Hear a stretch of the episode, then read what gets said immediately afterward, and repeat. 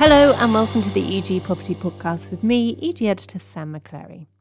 Today's podcast is a little warm up for those of you tuning into CREtech NYC, the biggest gathering of real estate and tech firms, which takes place in New York City from Wednesday, 12th of October to Thursday, the 13th of October. I'm headed out there and will be aiming to send back a few letters or maybe podcasts from America. But to get us in the mood, what better than a sit down with Fifth Wall's Brendan Wallace? In this 45 minute chat, we talk about the growth of Fifth Wall, the coming of age of PropTech, and ponder whether, with the unique role that the built environment has to play in the environmental survival of the planet, PropTech will eventually evolve into climate tech. And Brendan shares his thought on what will be the big topics of conversation at this week's CREtech conference. Enjoy.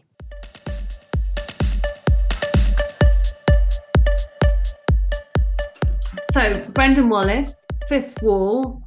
We spoke a little while ago. We were trying to remember. I think it's probably 12 months uh, months ago. A lot has changed, probably even in the last six months, not just the last 12 months. But really keen to get a little bit of an update from you actually about how, how life is in, in Fifth Wall, what you're seeing in terms of how real estate is interacting with with tech and obviously really really keen to talk to you about um, the climate fund that you have and and actually the role of tech investment r&d which i know is a big thing of yours in and in helping solve this really massive um, problem we have to solve in in saving the planet and the role that real estate has in that. Big questions. Exactly. It's a lot of it's a lot of ground to cover. We'll try so do you want to start? Let's start at the top. Um, at what's life look like now compared to, um, let's say, well, six years ago or so when you were just starting out. I think um, you talked to the um, to the Twitter sphere recently about the sort of the change in investment that there's been in in prop tech from four billion dollars to thirty two billion dollars, and this massive growth. And you've been a big big part of that. Yeah, I mean, I think there's been a few things that have changed, and I'll maybe I'll talk non-specifically about Fifth Wall and then get into the Fifth Wall specifics later. But I think prop tech, the fact that we're even using this word and we can both expect to know that you know the other person understands it and that it probably roughly means the same thing, that's entirely new. When we started Fifth Wall, uh, prop tech wasn't a thing. In fact, we would get asked questions as to like, what is real estate tech? What does that even mean? Why is it important?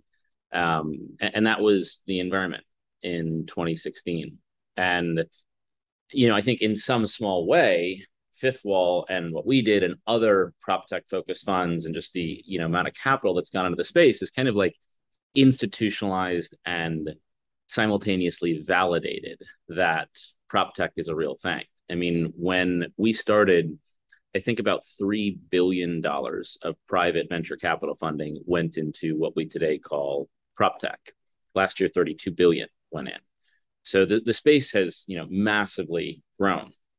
But at the same time, you know, despite that growth, th- there's still a lot of um, there's a lot of daylight between how much capital should be going into prop tech and how much is. So if you just look like, for example, at you know share of GDP, real estate is in most developed economies, certainly in the US and in the UK, but most developed economies, it's the single largest industry. It tends to be between 10 and 20% of GDP, is literally businesses and individuals paying their rent. So it's just, hmm. it's, it's massive. The next largest industry is financial services, which, are, which is about 8%. So it's about one and a half times larger. And despite that, fintech, which is obviously tech for the financial services industry, gets about 3x the venture capital funding of prop tech. So real estate is one and a half times larger and gets a third of the venture capital funding. That's today. That's in, you know, that's based on 2021 numbers. So, you know, it's still a systemically underfunded space. And this is largely because the real estate industry, because it's such a high, you know, gross margin business, has been able to um, you know just has kind of sat out like decades worth of innovation. And now it's begun to and it's created an enormous amount of enterprise value. I mean prop tech the the, the if you look at the, the growth rate of prop tech businesses they surpass pretty much any sector of venture um, including fintech actually. And so you've seen an institutionalization of it. Um, and you've seen, I would say, enormous growth and kind of outcomes in the space, but we're still pretty underfunded because real estate is just it's such a large industry and there's so much tech to adopt.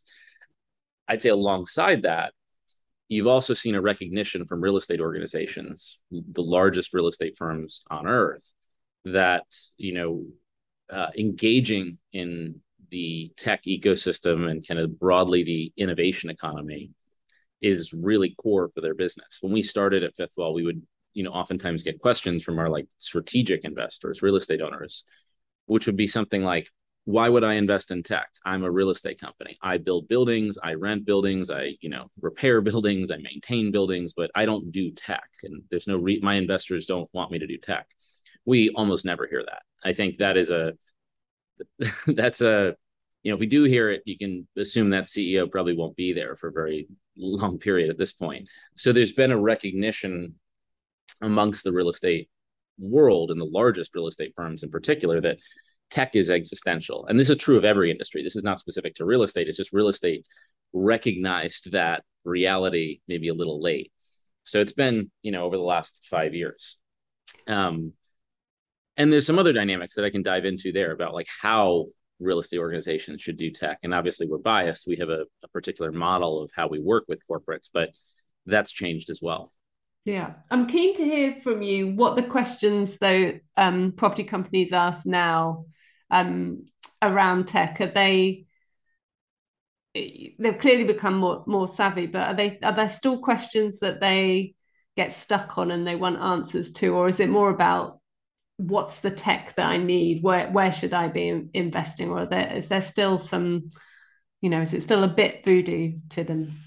Yeah, I mean, there's kind of three varieties of what we used to get asked, and I'm just focused on prop tech, not climate tech at this point. But like step one was very much uh, kind of fear, which is, oh, okay, you know, tech is coming, tech's a disruptor. I don't want to be disrupted. I need to do tech. I don't know how to do tech. Here's a solution to kind of do tech. Um, meaning it, it was very, it, I wouldn't call it emotional, but it was very kind of reactive. Mm. Um, more than you know very tactically thought out. And that was a big part of the initial boom in in prop tech funding. The, the next was kind of um, very much like a spot solution. Like i have this problem in my organization. I want you know better access control or better tenant engagement or whatever better you know asset management tech that does this or that thing. Is there a tech that does that? Show me the tech that does that. And obviously, there was a lot of technology that did do that in different ways and shapes and flavors.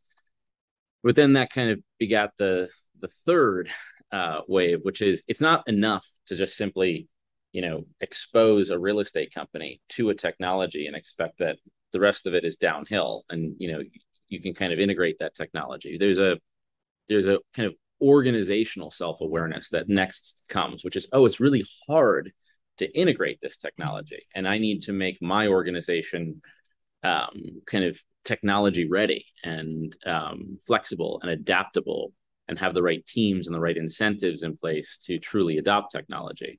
And i would say we're kind of at that stage now. And some some firms are quite good at it. Some firms are just learning how to do it.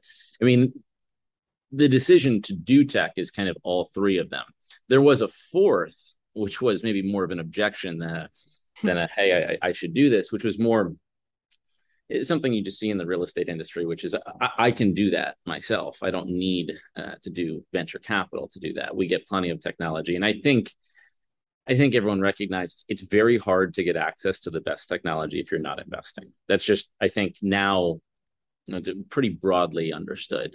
Um, and then there's a related question of well should i do the investing myself?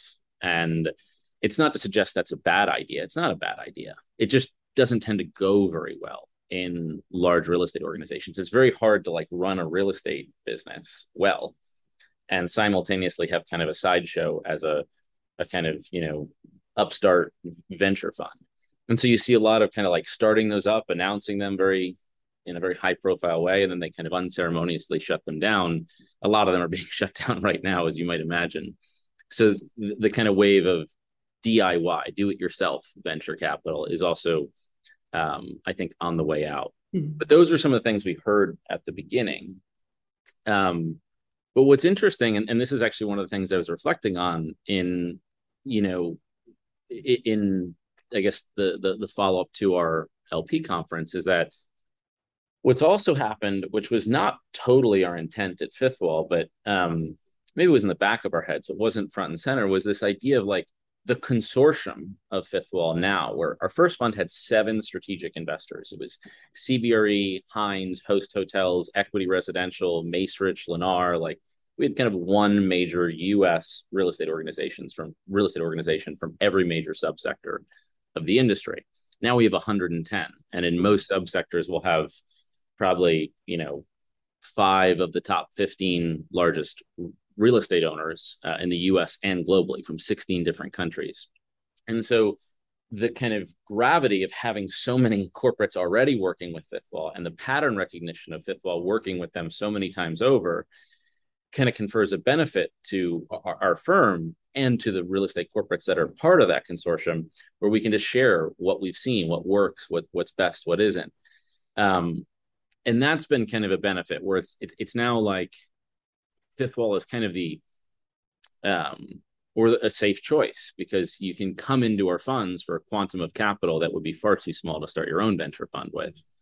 And you can you know rely on the fact that we have a obviously a very strong track record of identifying these businesses. And we have all these other corporates that have probably encountered the same exact problems that you know our corporates are encountering. So we've kind of seen the problem many times over. We have a lot of reps uh, a lot of practice at yeah. doing it. That's all kind of new, and that's been interesting to see.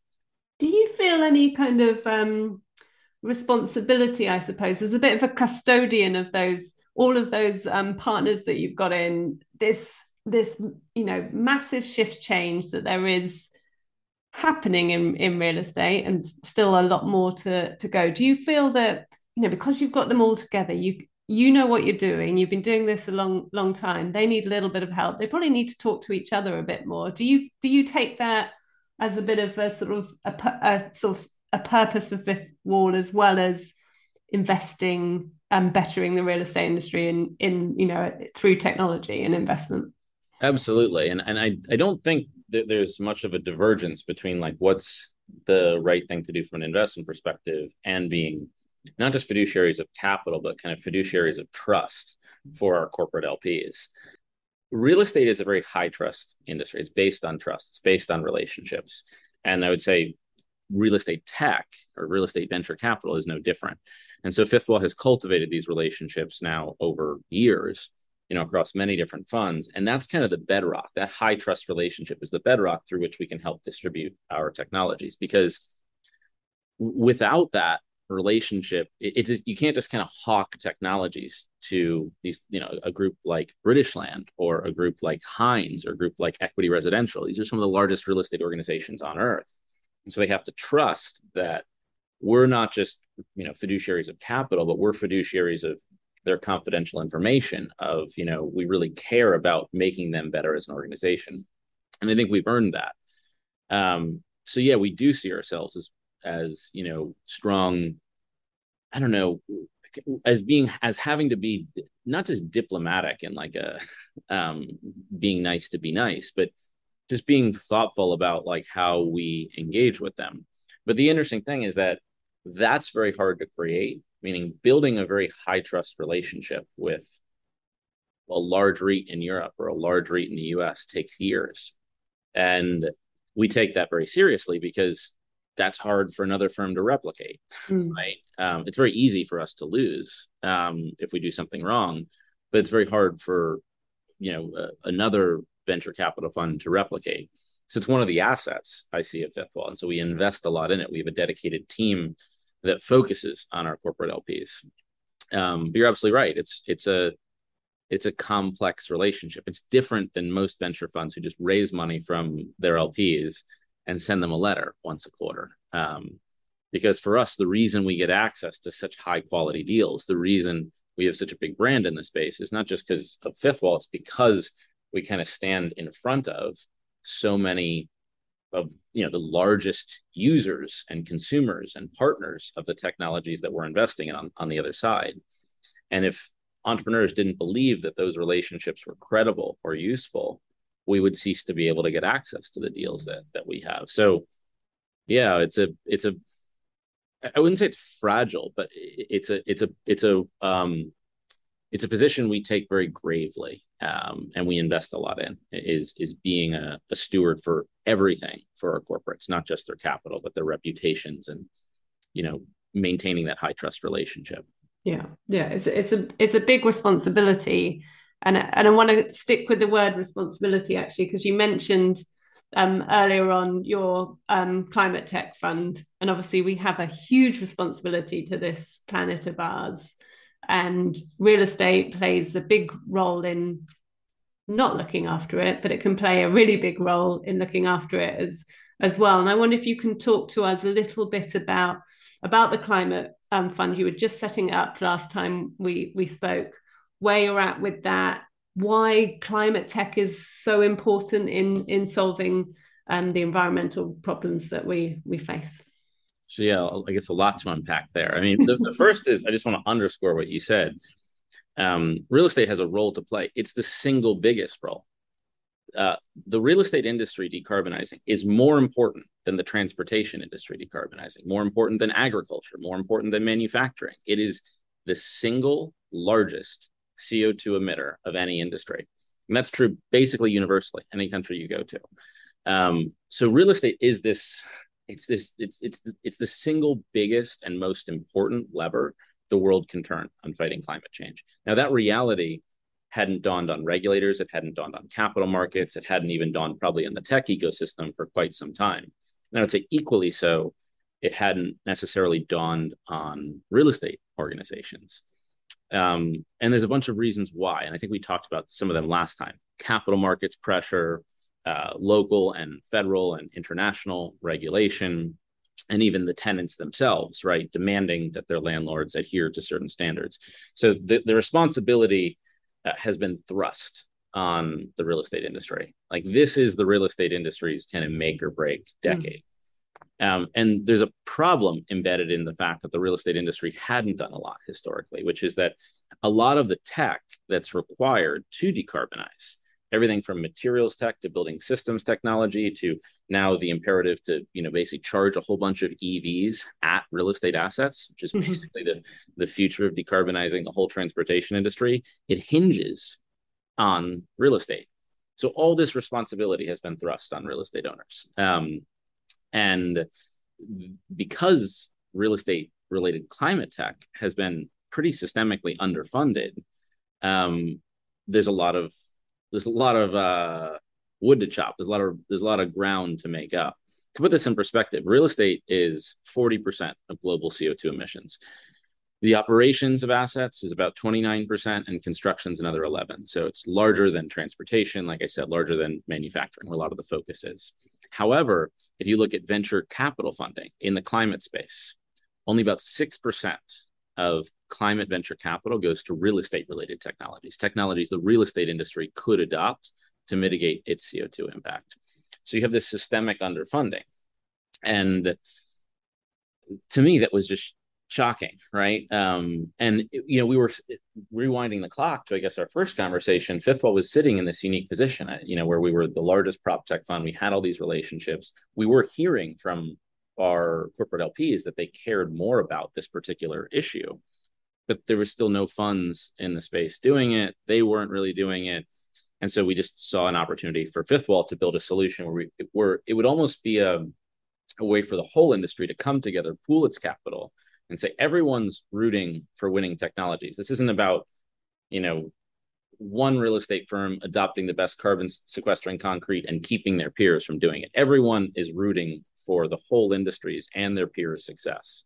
So there's a there's a there's a, a level of like climate collegiality that we're seeing in uh, real estate related climate investing that that almost we didn't see in prop tech. Hmm. And I think that lends itself to a fun solution, kind of a, a consortium based fund solution. So we announced our first climate fund. Um, we announced it this summer. It was a $500 million fund. Uh, it invests in everything to decarbonize the real estate industry. So that is, you know, renewable energy, on premise, off premise, it's materials tech, you know, concrete, glass, steel, it's construction, modular construction, it's building systems technology, it's EV charging, it's microgrids, it's reg tech around carbon reporting.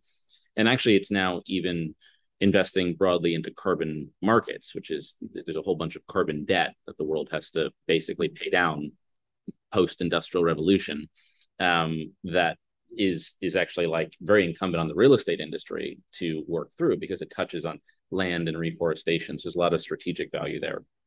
Um, and I think what we've been thrilled with is that that number is is a huge increase in um, you know how much the real estate industry had historically put into real estate tech. It was it's very hard to estimate that number. We tried to estimate it based on public filings.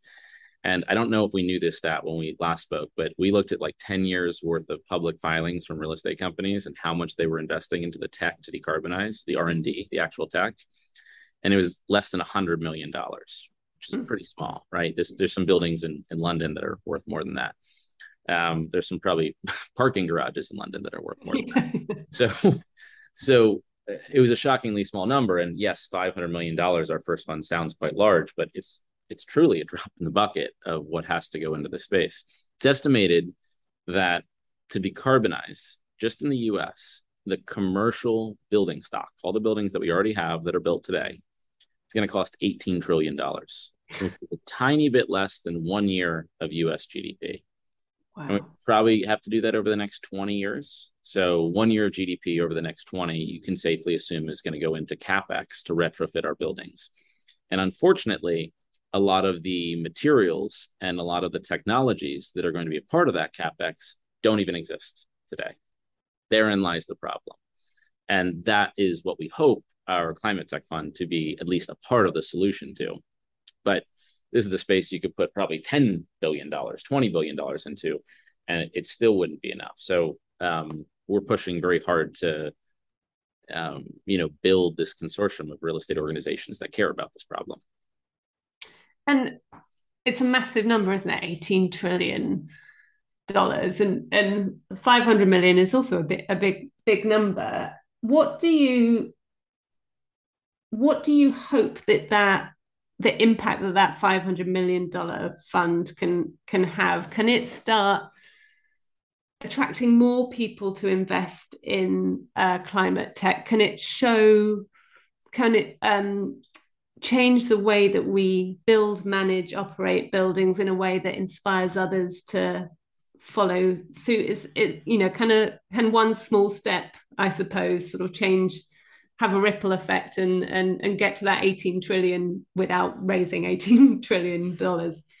Yeah, it's a lot. I mean, yes i, I, I mean uh, i would say to, to all of those things one part of it is of course investing into the tech that will help the real estate industry in the near term like in the next five years actually reduce CO2 emissions. This is everything from, and it's actually working today. We have a company, for example, Turntide, that we invested in that is more efficient HVAC motors. Just pumps the same amount of hot and cool air through a building with 30% less electricity. Super simple, immediately adoptable, commercially viable, very fast payback period. Um, invest in that technology, prove it out. That's one part of the problem and use that to kind of build a demonstrable track record of, of success. I think another part of it is, um, I, I guess, broadly get the real estate industry to internalize its responsibility. Mm-hmm. And the fact that we had so many of the world's largest real estate corporates, I mean, British Land from the UK invested, um, you know, investing in this fund, I think will inspire others. And we're already seeing that, meaning more real estate organizations are starting to see that they they they need to do something here. They're they're rooting for this technology just like the whole world is. Um, it just lacks funding, and that's that's what we hope our fund is at least a partial solution to. And then I think you're also seeing like major capital allocators. Um, so some of the largest capital allocators to the real estate industry. Um, they're recognizing that they have a lot of exposure to this problem. Um, and that's I, I, use the word exposure broadly. It's of course literal exposure, right? Real estate is in some ways one of the most threatened asset classes because you can't move the assets functionally. So it's exposed to you know major climate events. So that that's one kind of dynamic to it. Another part of it is regulation, right? Regulation is I, I think it's safe to assume that like every year from here on out for the next 20, climate regulation is likely to increase, not decrease. Um, and you'll probably see that most acutely at a local level. And real estate, again, is a very hard industry to move. So if you don't like the local regulations in London, you can't move your building uh, to the Netherlands, or you can't move your building to the US or wherever. So there's that. And I think they're starting to allocate um, a, a, lot of capital to the space because they see this kind of structural imbalance, like how much needs to go into these assets, and we need the technology to exist. Um, but it, it's you know it, it for me it's inspiring because it, it's it's the industry coming together to solve a problem. Um, but there's just so much more capital needed, and you know of course I'm an optimist, or I, I, wouldn't, you know, be an entrepreneur and and start a, a venture fund to to to pursue helping to mitigate this. Um, but I'm also realistic in the sense that it takes time and it takes money, and I think you know, real estate organizations that don't understand that investing into climate tech and climate infrastructure is going to be a huge part of where their capital goes in the coming decades. They're just on the wrong side of history, um, and that that reality is happening. It, it, it's I wouldn't say it's universal. It's not, but um, it's very different than when we started this fund. When we first spoke two years ago on this, it, it's it's quite different today. Um, so I'm optimistic. I would say um, cautiously optimistic that we can make a, a big difference here. And you said, talking of optimism, you said first fund. Does that mean there'll there'll be more down the line? Are you already looking? Absolutely. Um, yeah. I mean, like I said, there's there's a there's a near limitless opportunity for the tech. Uh, meaning this is literally a space that will consume tens, probably hundreds of billions of dollars of climate uh, venture capital, specifically related to the real estate industry. And we're the largest fund in the space at $500 million. So th- th- there's just going, there's a need for more capital. Um, we, we can't talk about uh, future funds. Uh, there's just regulation around that. Um, but we do believe this is a massive opportunity. And I think you're seeing more real estate organizations get this. You're seeing more capital allocators get this. And I also think this is a, I mean, beyond the altruism of it. Like it's the right thing to do. Um, it is 100% the right thing to do. But it also happens to be a really interesting and I think compelling economic opportunity, which is the real estate industry is going to spend that money. They are not not going to spend it. So there's very few instances in, you know, economic history where you could say, sure as rain, one industry is going to spend one year's worth of US GDP on something. Hmm. a lot of the stuff they're going to buy, a lot of the tech, a lot of the materials that they're going to buy as part of that 18 trillion doesn't even exist yet. And so now there's an opportunity to invest at the earliest stages in like the big buckets of where that 18 trillion is going to go. You know, carbon negative or carbon neutral steel, carbon negative or carbon neutral concrete, glass, building systems technology, HVAC, water cooling, like all of these things are just massive buckets that, you know, if you can predict the winning solutions, there's just going to be a lot of demand from mm-hmm. the real estate industry. Um, and that's that's I think exciting. That that's a, that's a tailwind to the space, which is there's there's there's there's an enormous economic opportunity alongside um, the altruism. Yeah, and you said there's there's a lot of the tech that doesn't exist yet that will need to exist. Are you optimistic that there are the entrepreneurs out there to come up with the ideas for that for the tech solutions for for buildings and, and climate change? There, there is absolutely the entrepreneurs. Um, there's an abs there's a shortage of capital, which is which is why there's such a big economic opportunity, right? You have you have a lot of entrepreneurs that truly care about these problems that have developed really unique, really compelling solutions. But most technology requires this is what venture capital does, right? It's supposed to invest in technologies that at earlier stages, right, to prove out their viability, prove that they work, and hopefully become big businesses. This is what venture capitals. This is this is the this is the I don't know the the the specialization of labor in capital markets. This is what venture capital does. It invests into these very kinds of technologies, and in this case, it's like I said, materials, building systems. Like it, it's it's it's hard it's hard materials, it's atoms actually that are that you're investing into. Many of these companies are not today um, either capable of mass producing um, the tech that they have. Um, they're not capable of distributing it at scale. And in some cases, they just need to invest more into the tech itself to prove it out further.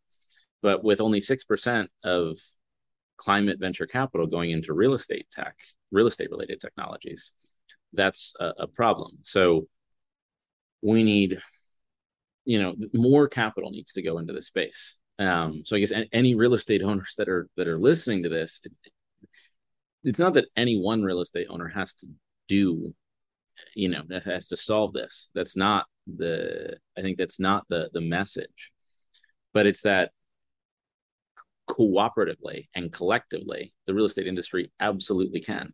There's yeah. more than enough capital in the real estate industry to solve this problem. It just kind of um, it entails overcoming a collective action problem. And i think the hook even if you're to even if you're a climate change you're an actively climate change denying owner of a real estate company, even if you were that, nonetheless, this capital is going to be spent, right? And so it's an economic opportunity. And I think you can kind of pick either or both of the imperatives to invest. And I think they're very compelling. Um, so hopefully that'll be worn out. But yes, we intend to do a lot more in the space. Excellent. Good to hear. It's really interesting as well about the, you know, there is the capital out there, but how we get it into these um, climate into climate tech. We had a um, uh, EG Tech breakfast uh, in London um, a couple of months ago now, and some um, Lukky Ahmed. I don't know if you know him from Climate X. Was uh, you know he put his hand up and said, "It's our fault that we're not getting all of this investment because we're not telling the story um, passionately enough." You know, people have made um, told really good stories about oh you need to invest in last mile logistics because that's the future. You know we're all going to shop online so we need last mile logistics. But no one's telling that same story about climate tech and actually climate tech is the future. That's a great point and i think it's it's kind of a it's it's a compound problem. Like there's i mean in kind of the climate drama there's a lot of focus on raising awareness right about the issue.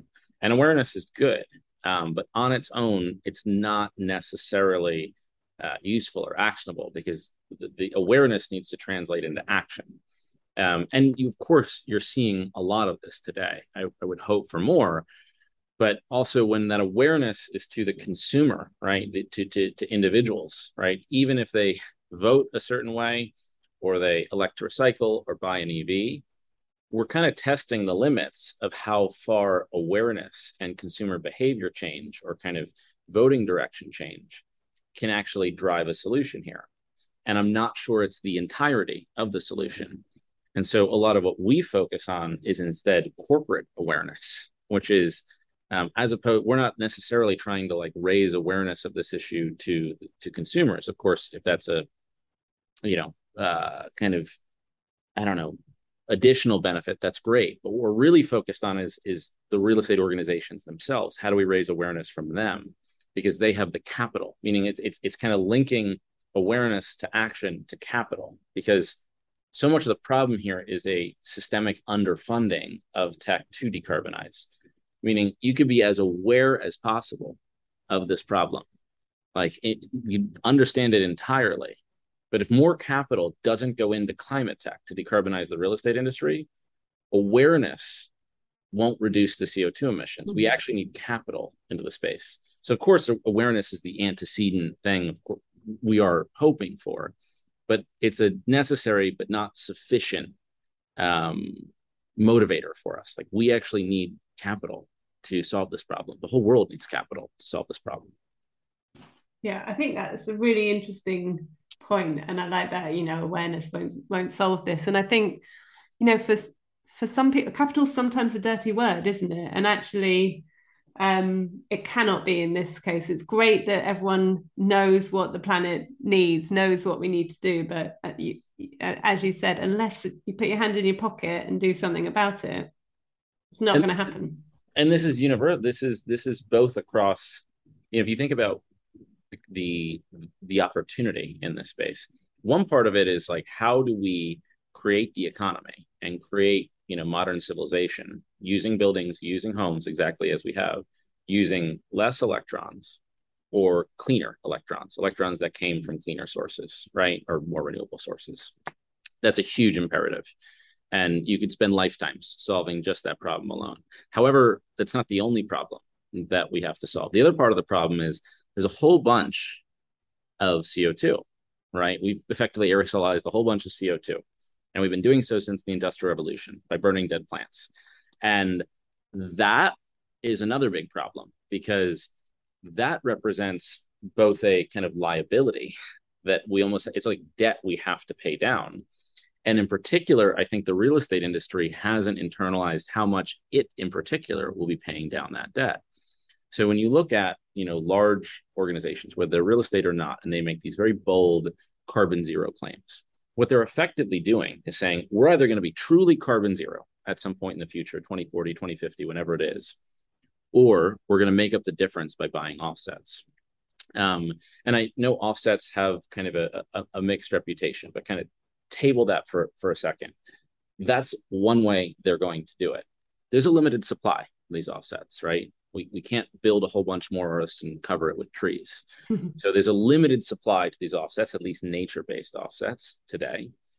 And the real estate industry, as one of the kind of most visible industries that has effectively made these announcements, is effectively shorting carbon, therefore, because they're saying we're going to be carbon neutral, but a lot of the tech to become carbon neutral doesn't exist today. So of course we're you know investing in and rooting for the technologies to come along that that do that.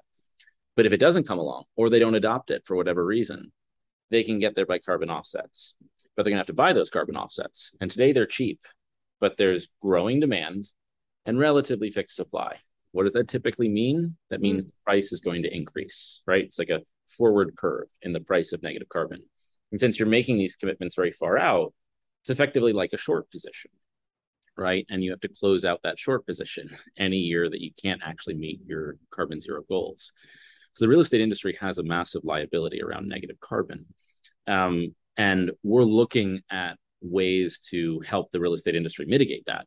Um, there are opportunities on the reforestation side. Um, there's opportunities in more kind of mechanical industrial technologies as well and we're interested in all of that because the real estate this is a whole other part of the problem that is sometimes lumped in with climate tech um, but it's it's got its own complexities and it, its own intricacies it's literally an entire capital market right it's effectively like kind of a almost privatized capital market tax on businesses and individuals for the carbon intensivity the non-captured externalities of whatever it is they're buying or selling, right? It, so that's a whole other, and I would say in some ways almost a more academically challenging part of, uh, you know, uh, helping the real estate industry get out of the position it's in today, which is mm-hmm. how is it going to navigate the increasingly complex and increasingly expensive carbon capital markets dynamics of the price of negative CO2 acquiring it in the future is surely going to get more expensive. And the real estate industry has a lot of liability there. Listening to you speak and, and sort of going back to the start of our conversation where we were talking about prop tech, I actually wonder how far away we are from not talking about prop tech any anymore. And when we talk about tech in the real estate sphere, we are only talking about climate solutions or climate tech? Do you think we're think that's the fu- the future, or will there always be prop tech?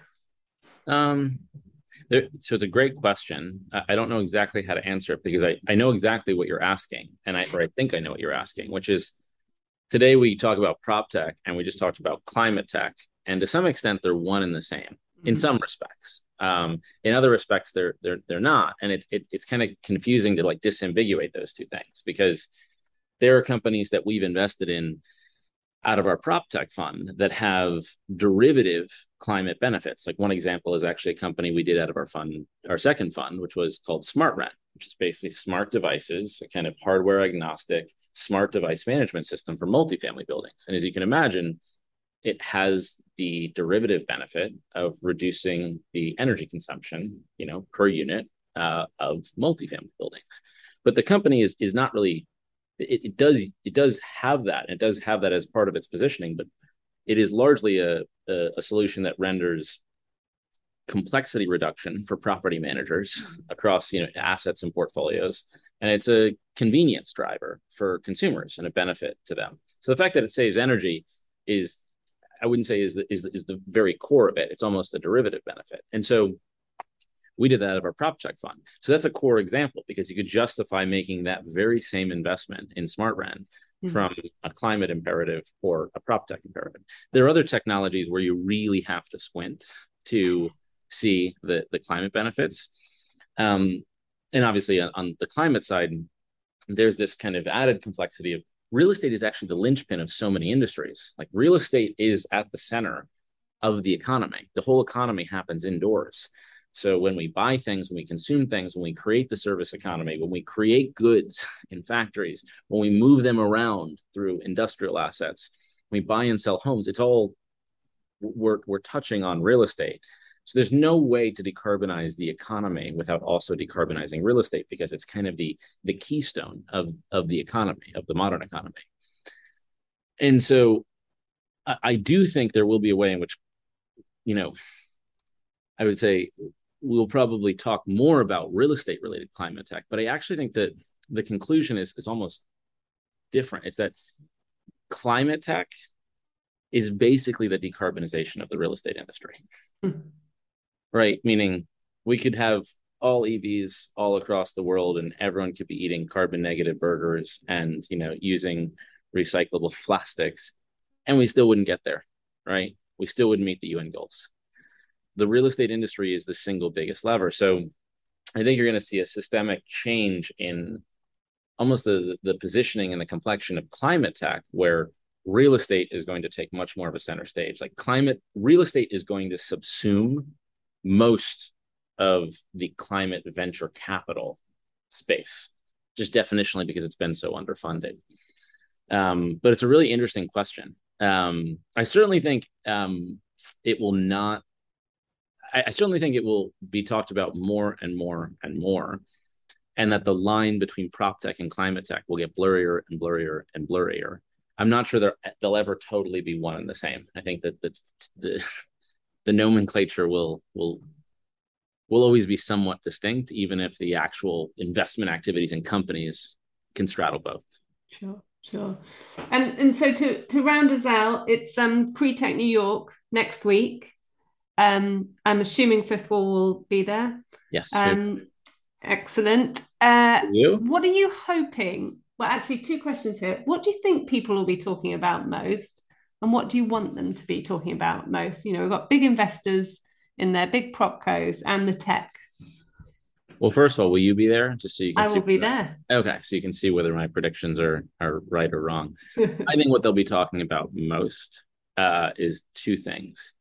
Um, one is uh, which we haven't really talked about on, on this conversation, but just like the broad retraction in you know capital markets for fast growing businesses, a lot of which are prop tech businesses, um, and just the implications that has for companies because those are very real.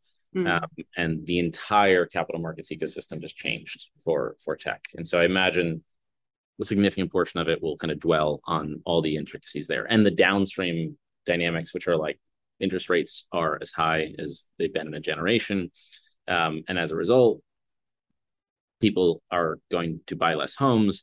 And when they buy less homes, the economy hurts, but specifically prop tech companies because they're so levered, you know, they have this kind of double convexity to to, to home buying, levered to home buying, that uh, that it will have very serious implications for them. I expect one part of the conversation to kind of gravitate around all of those dynamics.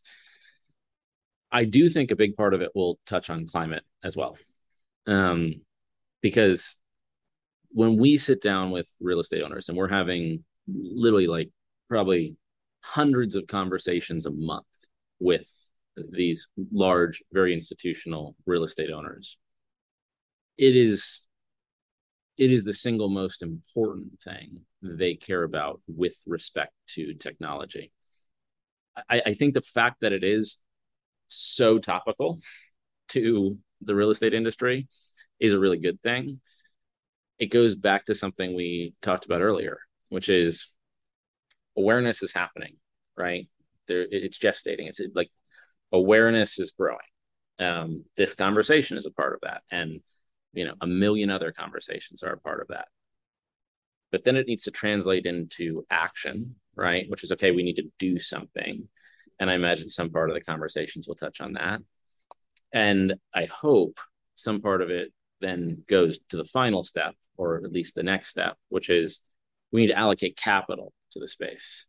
Um, waving our hands and talking about it is good, but won't solve the problem.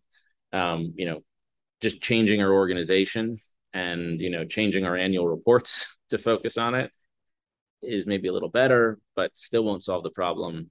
We actually have to allocate capital to the problem.